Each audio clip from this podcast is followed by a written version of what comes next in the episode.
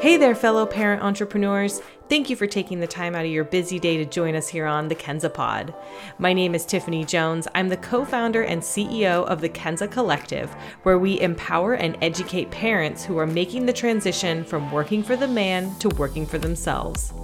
Our goal is to help you create a life where you have autonomy, freedom, and the power to dictate how you spend your days, all based on your family's unique needs.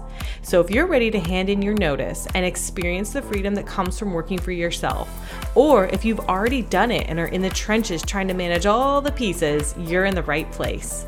Be sure to check out kenzacollective.com for all kinds of resources specifically geared toward the busy working parent. And thanks again for being here. Now, let's get into the episode. Hello, all you Kenza Pod listeners. Thank you so much for tuning in to today's episode. Today is just me and Beth coming to you from California and Maine to chat with you about a very specific topic. Hi, Beth coast to coast. Kenza Collective is here for you. I love it. Uh, so today what we're going to be talking about is subcontractors so you using subcontractors whether it's one or multiple on um, a project or a couple of projects or to help you behind the scenes so you are hiring someone to help you execute something and how does that work um, when i first went out on my own and was doing this I was making some mistakes in the way that I was entering it into my books and the way that I was just thinking about it in general. I've made some mistakes along the way around how I've managed subcontractors, things I didn't talk about ahead of time that I should have. Um, and I've been thinking this episode has been percolating and brewing for months and months, as I told Beth before we hit record.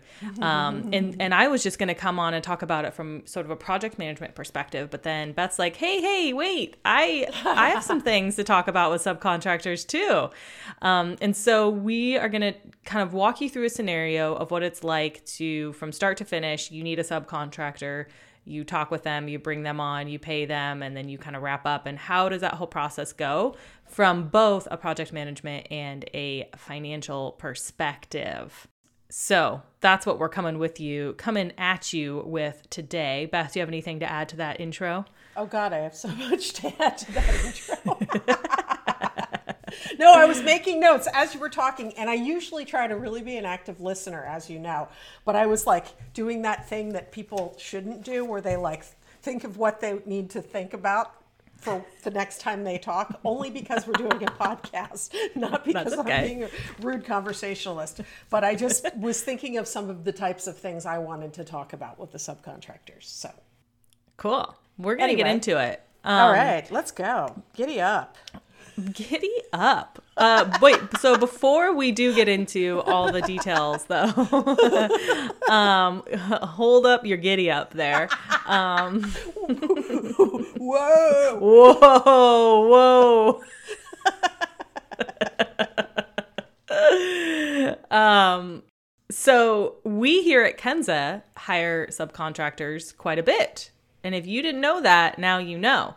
Um, so just if you're kind of new to this community or maybe we haven't communi- communicated this very well but beth and i both have clients that we work with still. Kenza is not our numero uno.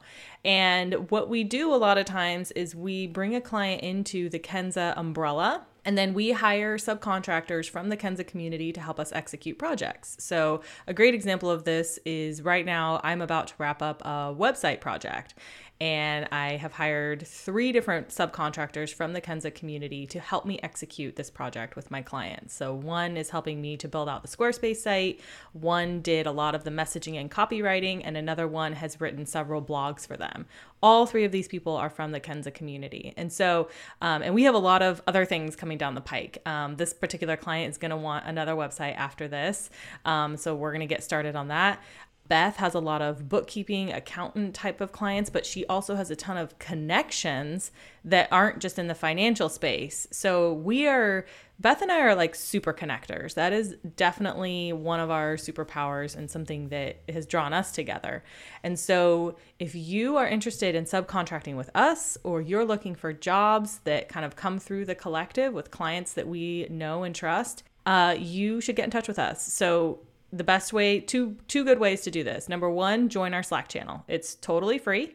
It's really easy and we post jobs in there often. So go to kenzacollective.com slash slack and join us in there. And then the other thing that you'll need to do is set up an interview with me. So I do free little 30 to 60 minute, I call them coffee chats with people. Um, we get to know each other. And this is just a good way for me to stay connected to our community in general. But it's also a really great way for you to let me know what kind of skills and services you offer so that we can keep you top of mind when these things come into uh, the collective umbrella. So just quick little plug there before we dive in. And also, I get requests for referrals for bookkeeping type of people a lot.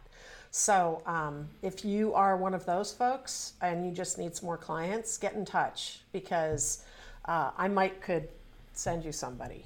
She might could everybody. Yeah, because because uh, most of the you know it, you guys know this you you guys you bookkeepers out there that are super busy, who probably aren't even listening to this because you're too busy.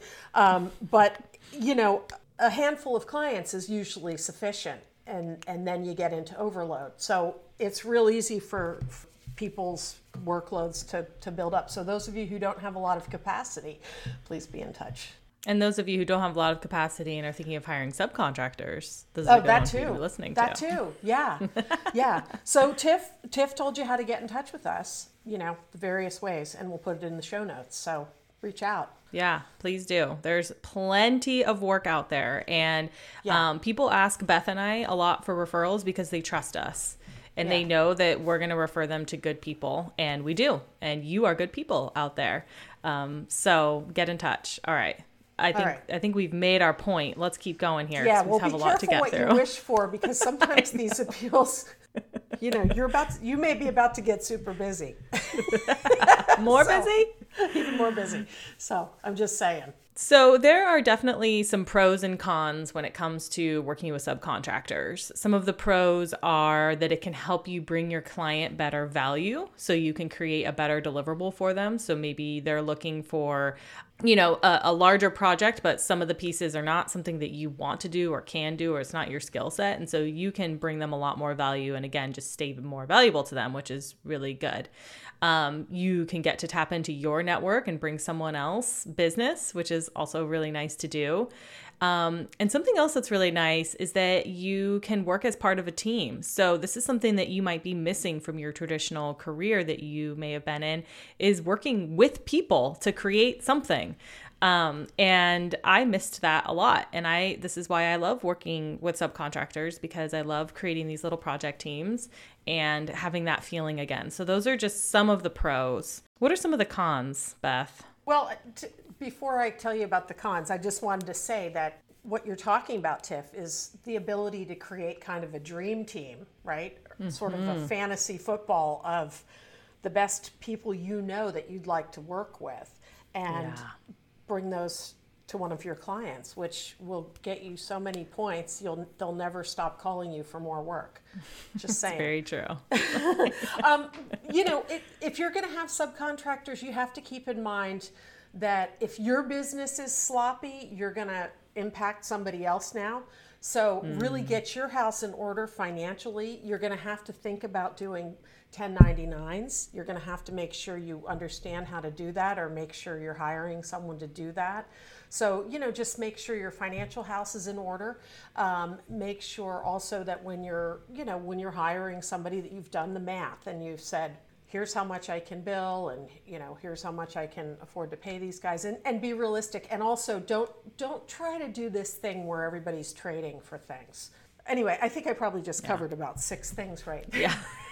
that we can unpack later. Yeah, and and just to tack onto that, you know, it is this is going to be more management time for you. You're going to Yeah. be managing people now. Um and so it's just something to and we're going to talk about how you can make sure that you're getting paid for that time, but it's also effort, you know. Um Yeah. so just be aware of that if you're not someone who likes to manage people or is not comfortable with that, you know, maybe hiring subcontractors is either not a great idea for you or that's a something you need to go beef up a little bit, understand how to do that and take that as an opportunity to learn a new skill set. And then the other the other potential con is that, you know, if if you hire a subcontractor that drops out, goes dark, doesn't do very good work, you know, you're going to be the one who needs to pivot and sort of figure out what to do and and make sure you protect the client from from any of that sort of drama or anything that may happen there. Um, so again, it's not a bad thing. It's actually one of those ways where you can create much larger projects, like not in term, not just in terms of value that you're bringing your client, but also in terms of uh, dollar amount. You can actually create, you know, all of a, all of a sudden a project goes from five thousand to fifteen thousand because you're able to bring on these other skill sets and execute a little bit bigger of a project. Um, so it's just there's there's good and bad things to it. I think it's next level freelancing business. Um, and once you've been doing it by yourself for a while, this is a good next step for you to explore. So just kind of going into it with eyes wide open with some of those pros and cons, I think is important to start with. Another way you might get into that is by first, say you're with a client and you know someone you'd like to hire, and you can convince the client to hire them. And the client may have a little bit more infrastructure set up um, mm. financially maybe that's a good first step. And then you can test someone out, basically. As Tiff said, you'll be able to charge more when you're the one that's managing the whole thing and billing the whole thing out. Um, and because at that point, you're basically saving your client a lot of hassle. It is a hassle. You know, the client would let's say the client hires this person. Let's say you're doing a project and you're like, I got the best person, and you can convince your client to hire them directly as a, as a contractor, then they'll deal with the 1099 and they'll deal with all of that. And you don't have to do the bookkeeping for that. However, again, you can charge more if you do it the other way. So, yeah. And there's definitely a different dynamic too when the client hires someone versus you've brought them into your project.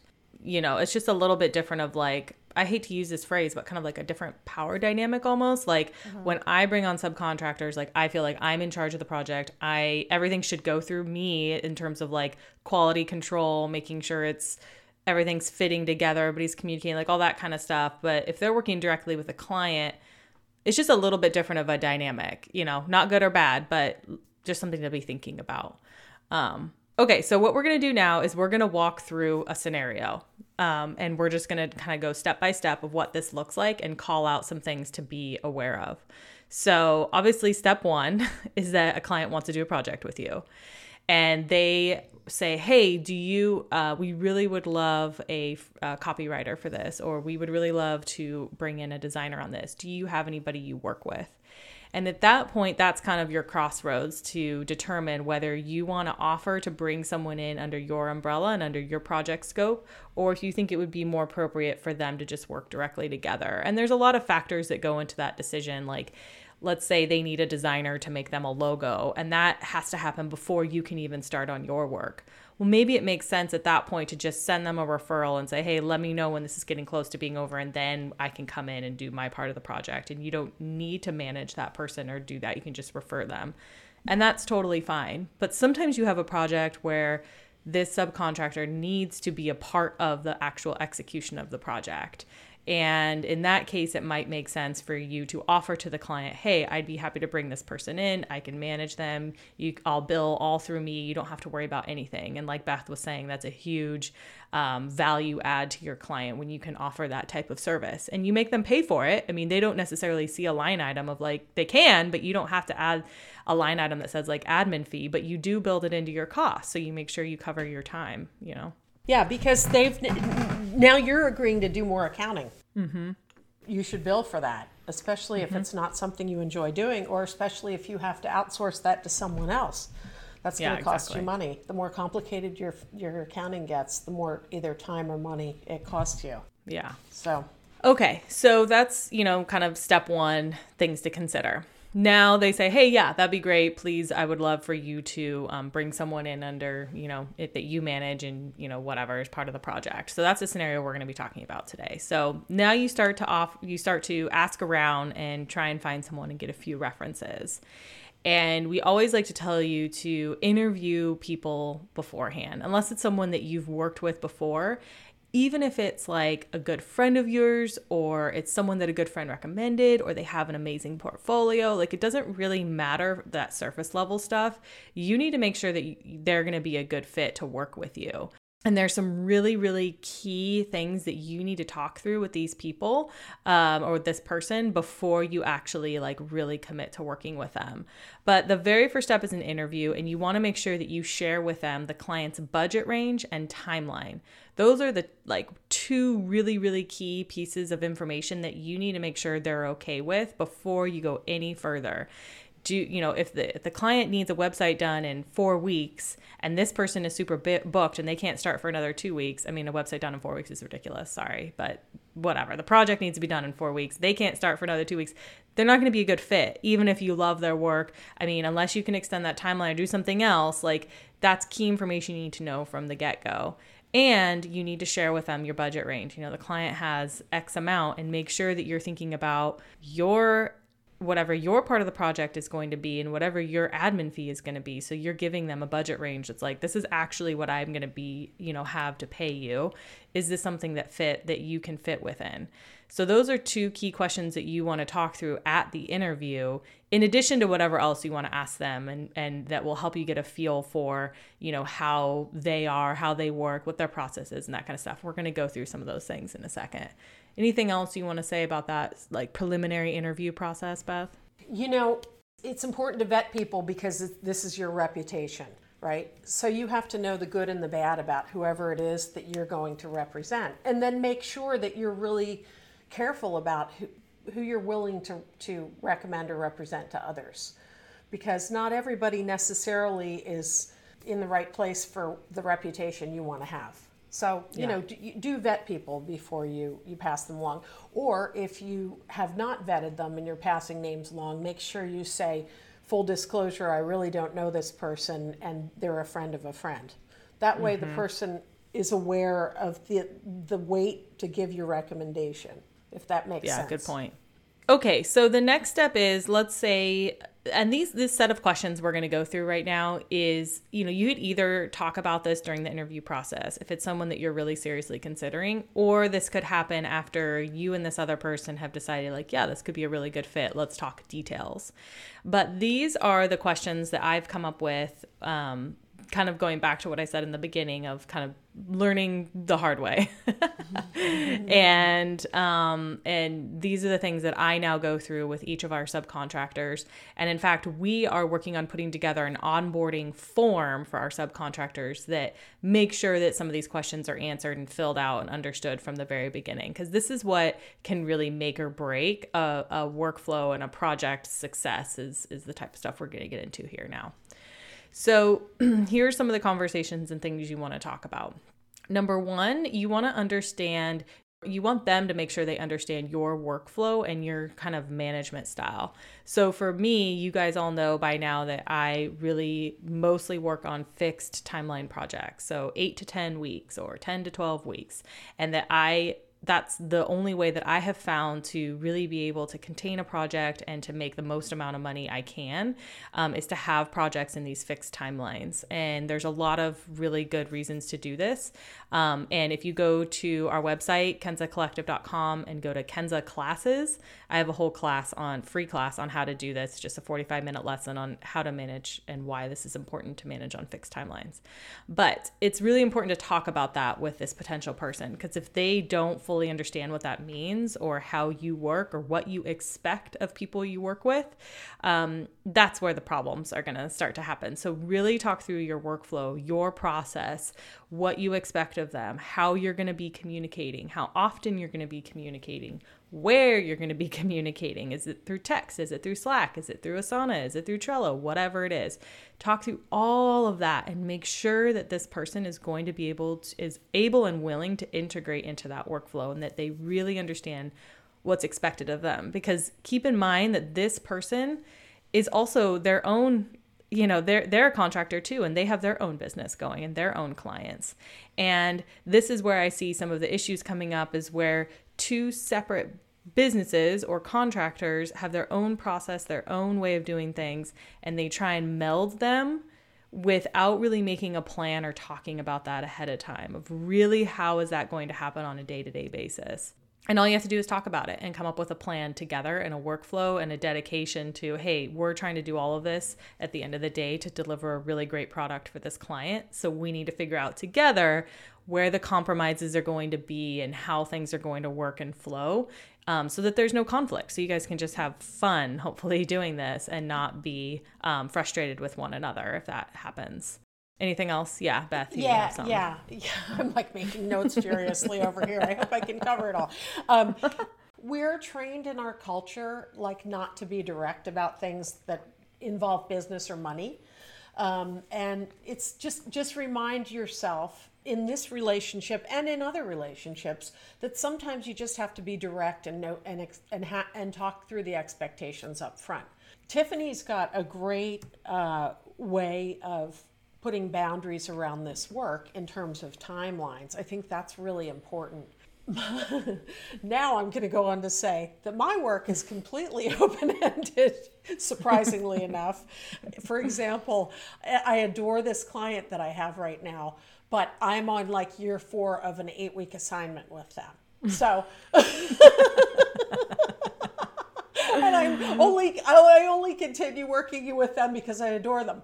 So, you know, and I've I told them at the beginning I'll be here for you as long as you need me. So, you know, but I also work with nonprofits. So, that's kind of a different dynamic. So, don't mm-hmm. use that as an example. However, I would say that if I could do things if I could have done things differently with some of my clients over the last 20 years, I probably would have built into my ongoing relationship with them a contract that talked about let's check in once a year and decide whether we're going to keep going with this.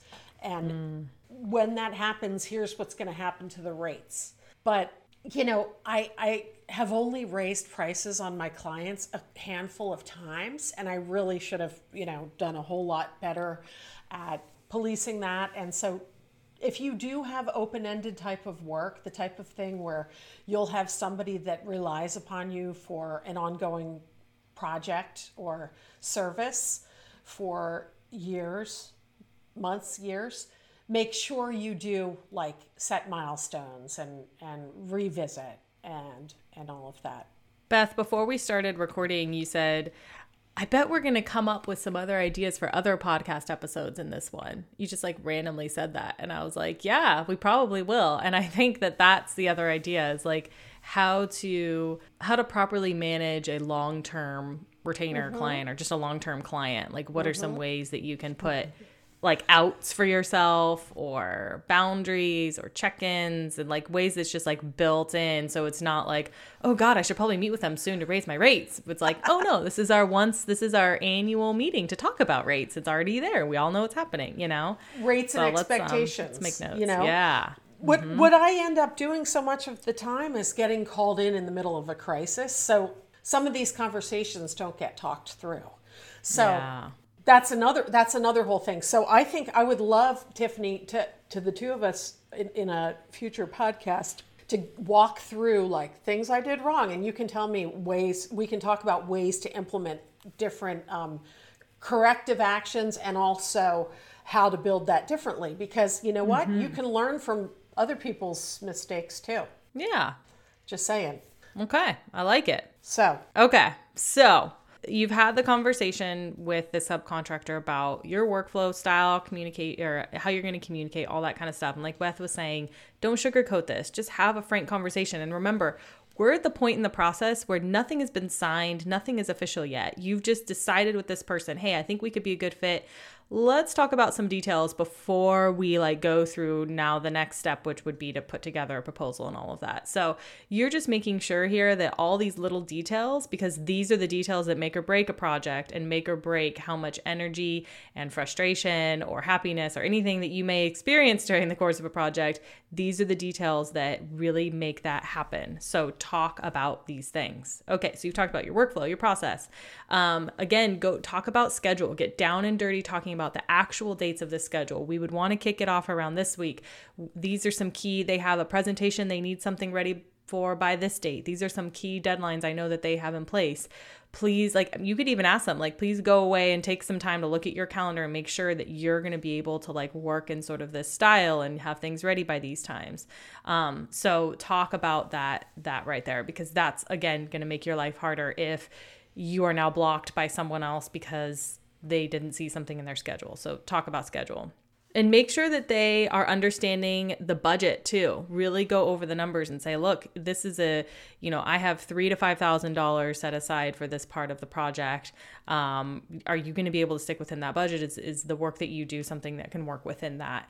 Um, or maybe talk through some of the ways where they would maybe feel a little bit of concern. Maybe it's going to go a little over in this place and they're you know they're not really sure how they would handle that or whatever. Talk about the money part of it other things to talk through. Uh, oh yeah, Beth, you have a thing. Yeah, no, quickly, I just want to reiterate the fact that, or bring this up. You know, a lot of us are uncomfortable with money conversations.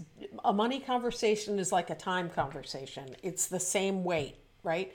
So just, you know, here's my, what's your budget? What's your budget is perfectly fine. How can I stay within budget? Who can, what can I do that works with your budget? Get all that out there. It's not like, don't, act like cats in a room. You know, just just get it out there, and um, that's very important. And the other thing I want to say is discuss. A, a lot of all y'all listening out here are uh, parents, and do discuss uh, availability, boundaries around your time, boundaries around like not answering things in the middle of the night at on Saturday, you know, and all of that. Have a converse, frank conversation about their expectations about your availability.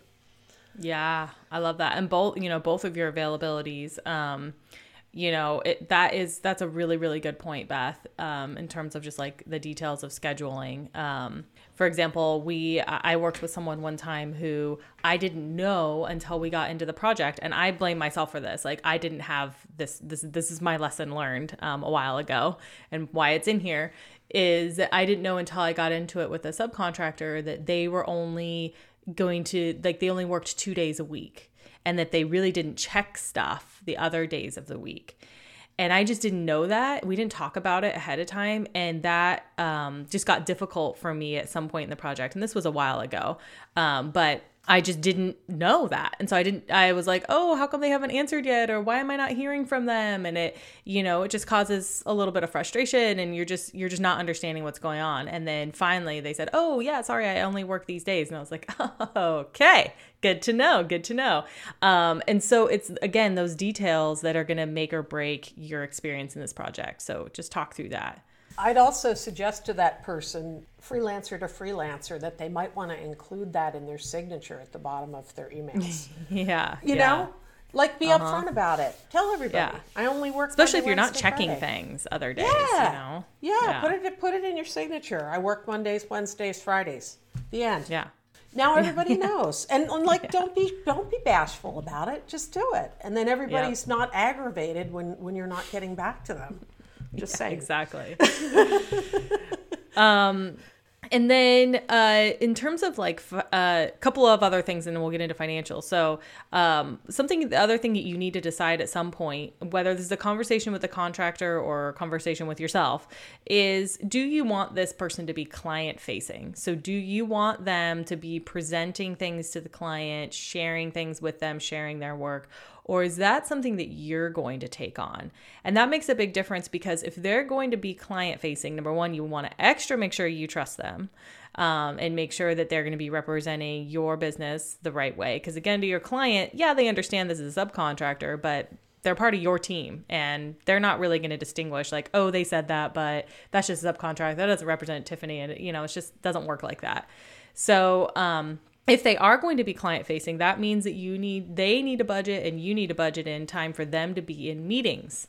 And that's another scheduling thing. So sometimes it can get a little crazy if you have a client you and one or two other subcontractors and all those schedules that need to be coordinated that's work. It's a lot of work actually. Um, and you just want to make that decision ahead of time. And if they're going to be in meetings maybe they are in four out of ten meetings or something they're going to need a budget for that you're going to need a budget for that. So then on the flip side though it can be really beneficial to have your subcontractors be client facing because that gives them an opportunity to walk through their work and why they made certain decisions and what kind of feedback they're looking for. Maybe they have meetings with the clients that you're not in and all of that kind of stuff. So again at the beginning we were talking about pros and cons. There's pros and cons to all of these decisions um, but these are important decisions to make nonetheless. And so depending on who it is, um, you could talk with them and say, hey, do you prefer to present your work directly to client and work with them? Or do you want me to kind of take care of that piece? And that's another really important conversation to have. And also, what's the arrangement between the two of you, right? Are mm-hmm. they representing you and them, or are they representing themselves in their opinions, right? Yeah, totally. We're, who's billing who and who's paying who, and how does that whole thing work? Speaking of yeah. finances. Yeah, we'll get into all that in a second.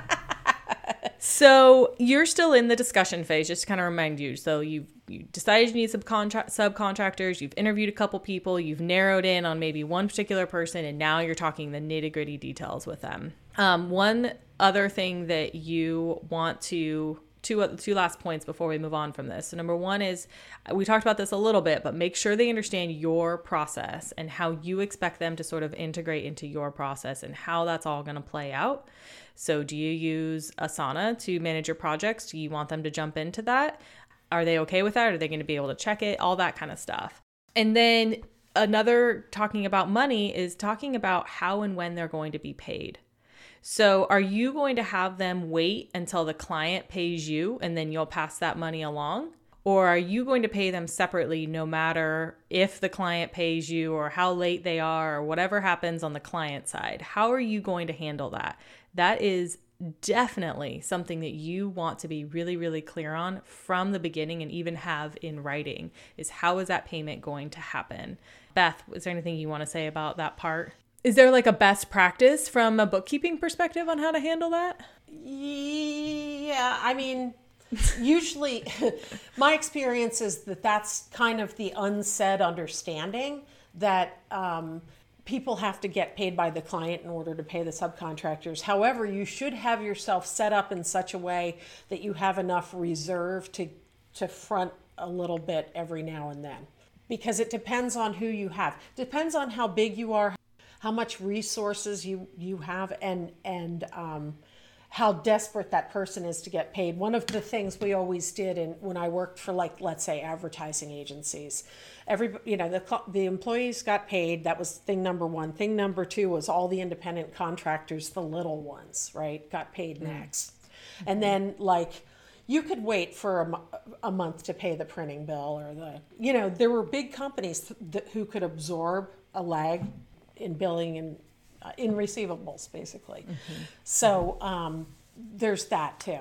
And you just want to you just want to be on the same page about it. You know, like there can be a scenario where like maybe you have a really long project with a client. You know, maybe it's a big website you're putting together or something like that. It's like 10, 12, 14 weeks or something. And the person that you're subbing out um maybe they have like a, a 2 week little gig at the very beginning of that project so, from their perspective, it can kind of be a bummer if they have to wait three more months to get paid for something they did a long time ago. So, just think about these things, and there's things you can do. You know, you can um, build that into. We we always bill fifty percent upfront to start on a project, and so maybe you bill a little bit more to cover this person's payment, or maybe their payment comes out of that, or whatever it may be. It doesn't. There's different ways you can put this together, but the bottom line is to just have that discussion, put it in writing, and make sure everyone understands how and when they're going to get paid. Because I, you know, we're firm believers here, uh, Beth and I, that you don't mess with people's money. You just don't mess with people's money.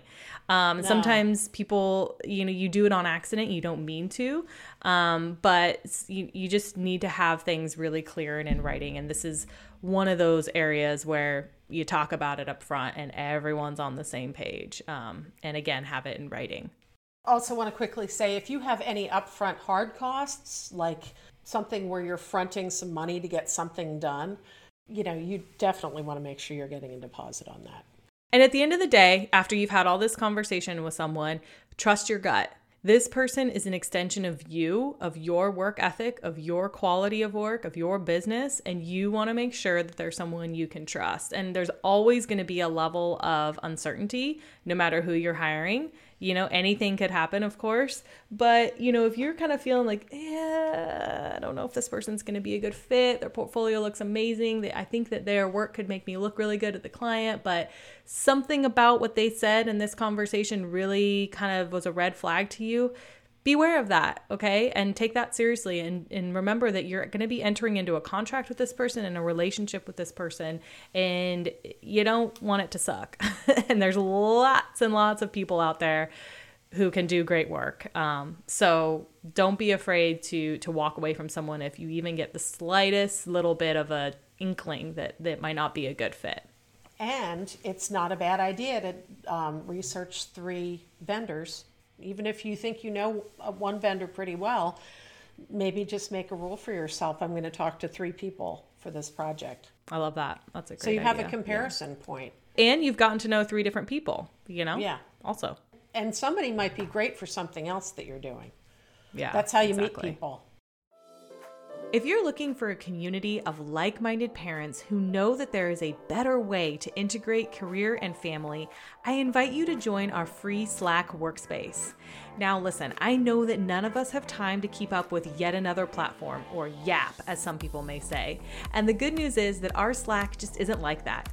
It's organized into very specific topics and it should serve as a resource for you to get real time feedback and answers to your specific questions. We also have a jobs channel where you can keep an eye out for great freelancing and consulting gigs that we come across or that we're specifically hiring for here at Kenza. To join us, head to kenzacollective.com slash slack. It's free and it's easy. I hope to see you in there. Okay, so you've had this conversation. You guys are all on the same page. You you know it's to, you know, you think you're to do really well together and you're ready to get going. So the next step at this point is to have them submit a proposal to you. So you are now their client essentially. And you're going to sign off on that proposal and that contract with them from your business to their business. So you are hiring them to come in help you with something. And then what you want to do, this is what I do. Beth, jump in if I've done something that I shouldn't do here. But what I then do is I take their amount, you know, their proposal, and I add that scope of work and I add their amount to my overall proposal. So in my proposals, I have a kind of I kind of tell a story in my proposals, and there gets to a section that really gets down to the nitty gritty of like what are we actually doing in our scope of work here, and I just add that section into there and I make sure that, you know, there's sometimes before it even gets to that point, there's some back and forth with the subcontractor to get help them get really clear on what our scope of work is. So maybe they've left something out that I usually add in. Like usually I add in how many revisions are going to be on something. Is it going to be one revision or two revision on revisions on something? Um, and sometimes subcontractors don't always add that. And so I will ask them, hey, how many revisions are you willing to allow in here? You know, because that's going to impact your budget. Um, so little details like that. And then you add it to your overall proposal. You add their amount to your total project cost. So you're not like lights, you know, adding line items for each one of your subcontractors. At least that's not how I do it. And what you want to do is you need to take into account, you need to add a slight markup to this person's cost that accounts for the time that you're going to need to manage this person and any other costs that you incur for having a subcontractor. Like Beth was talking about, you're going to have to issue 1099s at the end of the year. You're going to have to, you know, organize their work and you pay for Google Drive where they're keeping their files and you pay for Canva that you're inviting them into. All the different things, the infrastructure that they're getting to enter into and take advantage of um, you need to add a cost for that. So typically you, you can do a percentage, maybe 10, 15, 20% on top of theirs, um, their total project cost, and just integrate that into your overall cost. So again, it's not like it's visible to the client. They don't see that you're adding this admin fee on top of it because they just don't need to. Um, you're not trying to like hide anything. It's just none of their business, in my opinion. It's none of their business what I'm charging for my business. What do you think about that, Beth? Well, yeah, I mean, it depends. I mean, they can ask you like what the numbers are based on. Yeah. I mean, sometimes it makes sense to say, well, that's that roughly equates to this amount of time. Right. Right. How do you answer that question, Tiff? I think we get that sometimes. I honestly don't really get that question. I really don't. Wrong like style. I'll just give a number and and they're just like, "Okay, that's what it costs to do this." Or I'll give like tiers, like tier 1 could be this set of work and here's the cost. Tier 2 is this set of work and here's the cost and tier 3 is all this other stuff and here's the cost. Um And then everybody goes for menu number 3 with the dessert. that's what you I mean, that's what you like you actually want them to go for number 2. If they go for number 3, it's like, "Oh shit, they, now we have to do all this work." oh my gosh. Sometimes there are not enough hours in the day. I know. You're like, it'd be sweet to get this big old contract, but man, now we have Oh to do all that. Push everything out of the way. Um, what I want to say also is we're a lot of us are in small businesses working with with and around other small businesses. And in a lot of cases, if you come in with a really solid process for how you do things and you've got your own contracts written and all this kind of stuff, a lot of times you're going to influence them to do better. And also, you'll be influencing the vendors to do some more professionalism too. And that just mm-hmm. benefits everybody. That, venom, mm-hmm. that benefits everybody in our small business ecosystem. You know, let's let's lift each other up. Yes, yes, love it. And it's also, yeah, like that's a great point to make, Beth. It's also really nice to see other people's process, you know, and Yeah. to see how they're executing things and doing things and the software they're using. And, you know, um, one time I had someone hire me to be a project manager and they wanted me to use Monday.com for project management. And I am, I've seen it, I've maybe dabbled, but I'm, I'm very, like, my comfort zone is in Asana, you know, that's just where I've been for like at least 10 years. I've been working in Asana. And so, but instead of being like, no, I don't want to do that, I was like, yeah, let's give this a try because I wanted maybe this is going to be better. And so, you know, it's an opportunity to try other things and try try different softwares or different processes, and then you grow from that too. So be open to that. Um, we ended up switching because she could tell that I was like, it's not that I was struggling, it's just that it was taking me a lot longer because everything I had to figure out versus like do do do do just going through Asana and setting stuff up like I know. But it was a good experience nonetheless, and I appreciated that that person was like, hey, do you do you want to go to Asana? And I'm like, yes, please. I'll just go faster. It'll be better. And they probably said, How long will it take to set this up? And you said, Half an hour, right? yeah, exactly. You probably had a shadow copy already set up in Asana ready to go. yeah, pretty much. I know you. You're, you're, you're such a fan of Asana. It's just But- well, you know, just know it. That's all. Yeah, You know. know, know something really well. Know something so, so well you could do it in your sleep. Exactly. And always be learning. To Tiff's point, always be learning because you never know. Um, You may learn the next thing that you know. I learned I learned QuickBooks working at an advertising agency, thinking I was going to be a copywriter, and look what happened. So Yeah. you never you just never know what something's going to lead to. So always be learning. Yes, always be learning. Now we're getting close to the end of this process before you guys actually start to work together. So now we're at the point where the client has signed off on your proposal that you've submitted that has incorporated your subcontractors' rates and work um, scope of work and all that kind of stuff. So now you need to onboard this subcontractor if you've never worked with them before. Um, and so, some of the things that you want to make sure that you get from them is you want to make sure that your proposal and contract between you and your subcontractor is signed and executed and good to go. And put that in a special folder because you might need to fall back on those terms at some point. You know, you may not need to, but sometimes you might need to. Um, so, make sure you have that somewhere. Um, you want to collect their W 9 and put that in a special folder that is for, you know, that tax year. Um, Beth, what did you say about a W 9? It's just a polite, would you say it was a polite way of doing something the other day? A W 9 is a polite way of saying, Who are you? Where do you live? What is your business formation? And please tell me your tax ID number. Thank you very much. And your That's social, please, if you if you don't have a Your- tax ID. Yeah, your tax ID number, which is either your corporate tax ID or your company's tax ID number or or your social security number. And so um, yeah, and and it's one of those things that like in the small print it basically says something along the lines of I'm asking for legitimate reasons and you're being asked politely to comply. You know, because like Yeah. actually if you're working with someone and they don't give you that information then there's they can actually get in trouble. So, Yeah. And and don't let this wait. Like don't have this as part of your onboarding and then you just forget to ask them for it. It's a pain in the butt later. Not only to remember who you worked with months and months ago, but go to like try and get it like you could be on a tax deadline trying to get all your stuff together and you're missing one freaking W 9 from someone you worked with 11 months ago and you can't get in touch with them. They're not getting back to you. And it just sucks. It's a pain in the butt. And so you can do it right in this moment and save yourself.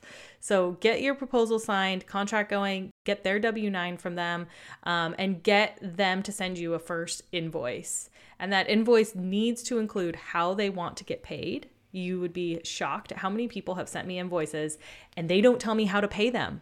There's no, do you want to check? Do you want me to PayPal you? Do you want me to Venmo you? Do you want me to drop it to you in quarters from a drone? Like, how would you like to get paid, my friend? The most important part of this invoice is how can I give you money? So don't forget right. to put that on your invoice. Yeah, after you tell people how much money to give you, always tell them how to give it to you. Because yes. there's nothing more sad than being owed money and nobody can find you. Come on. Get with the program here. Uh, um, uh. And you, they might also put in those payment terms. So sometimes, you know, if you guys have agreed that they're, you know, they'll get paid once the client pays and the client is going to pay on certain milestones, just make sure those dates add up. So you don't have a subcontractor who's saying, hey, you owe me you know, I sent you this invoice and you, you know, it was a net 15, which means you're supposed to pay it within 15 days. But then you go back and say, hey, but we agreed that I was going to pay you and the client pays me and they're not paying me for another 30 days or something. So again, just those little details are what you want to have ironed out because you don't want any of that frustration around money, especially that could have been mm-hmm. avoided when you're trying to work on a project together. It makes things yeah. weird and it doesn't need to be weird. and money's money's too dumb for that. You know, don't let money be that important. Yeah. You know, just get it out of the way in the beginning. It's not a big deal. I know we I know a lot of us have a lot of baggage around money, but really, it's not a big deal. Just it's numbers, it's math just talk about Just gotta talk about it. So, Beth, fill us in from a bookkeeping perspective. So, I've now gotten an invoice from a subcontractor. I've gotten paid from the client. Now I'm going to pay that subcontractor. What does that look like in my bookkeeping? You mean how, how would you enter that into, say, QuickBooks? Yeah, like for example, here's the here's the silly example I gave you before we hit record, which was I was when I first started doing this in the very beginning, I was like, "Oh, so the client is going to reimburse me for the fact that I paid this person. Like I'm getting reimbursed from them. But that's not really what it is. It's not a reimbursement, right? It's an expense. It's part of your cost of goods. So you've all heard of cost of goods sold, right? Mm-hmm. Cogs, right? Right. right? Cogs, yeah. So you've got you've got your income, right? Your income is what the client just paid you, um, and you subtract out the cost of creating the project that you just did for your client. And that's your cost of goods sold. And the subcontractor that worked directly on that project is part of your cost of goods sold. However, if you also had a VA working on that project, your dog is so bored with this. That's so funny. He's literally whining in the background. I'm going to put him out real quick. I wasn't sure if you could hear it. God. Come on, Leo. oh my God, that's so funny. Please get me out of here. Now they're talking about cogs. Oh. Screw this. I want the backyard. Okay. Sorry, Leo, for boring you.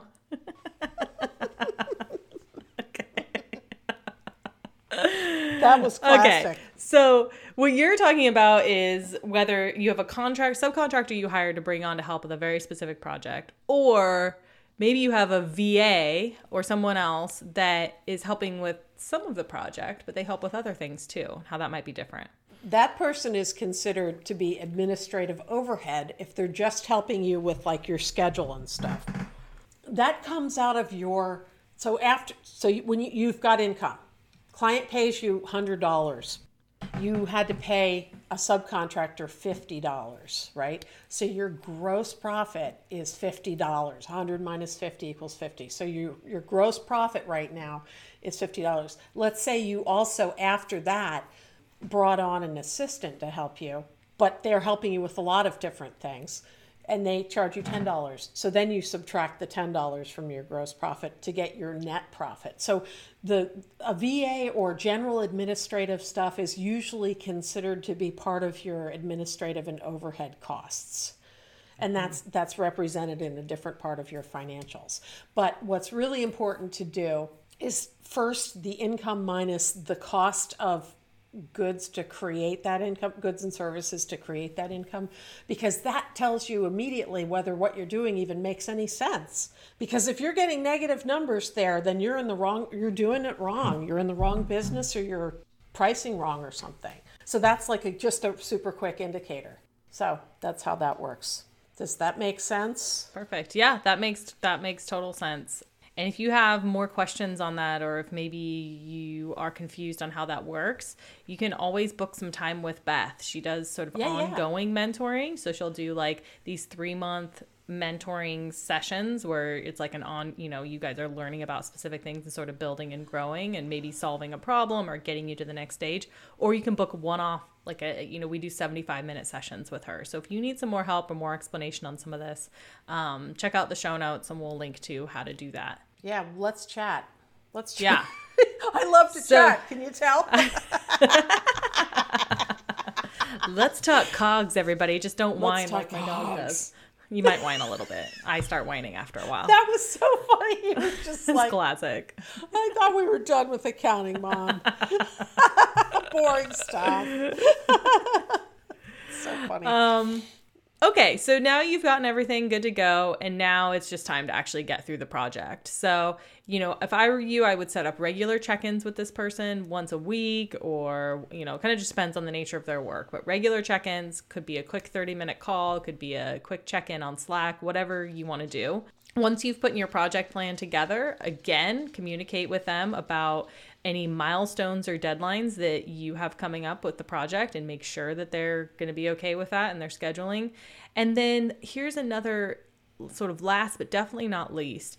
This is a lesson I've learned the hard way. So, talk through what you're going to do if something comes up in their world and they're not able to hit a deadline that you guys have agreed on. So if you don't talk about this ahead of time, that's where again, like the frustration is going to come in, and you don't need that.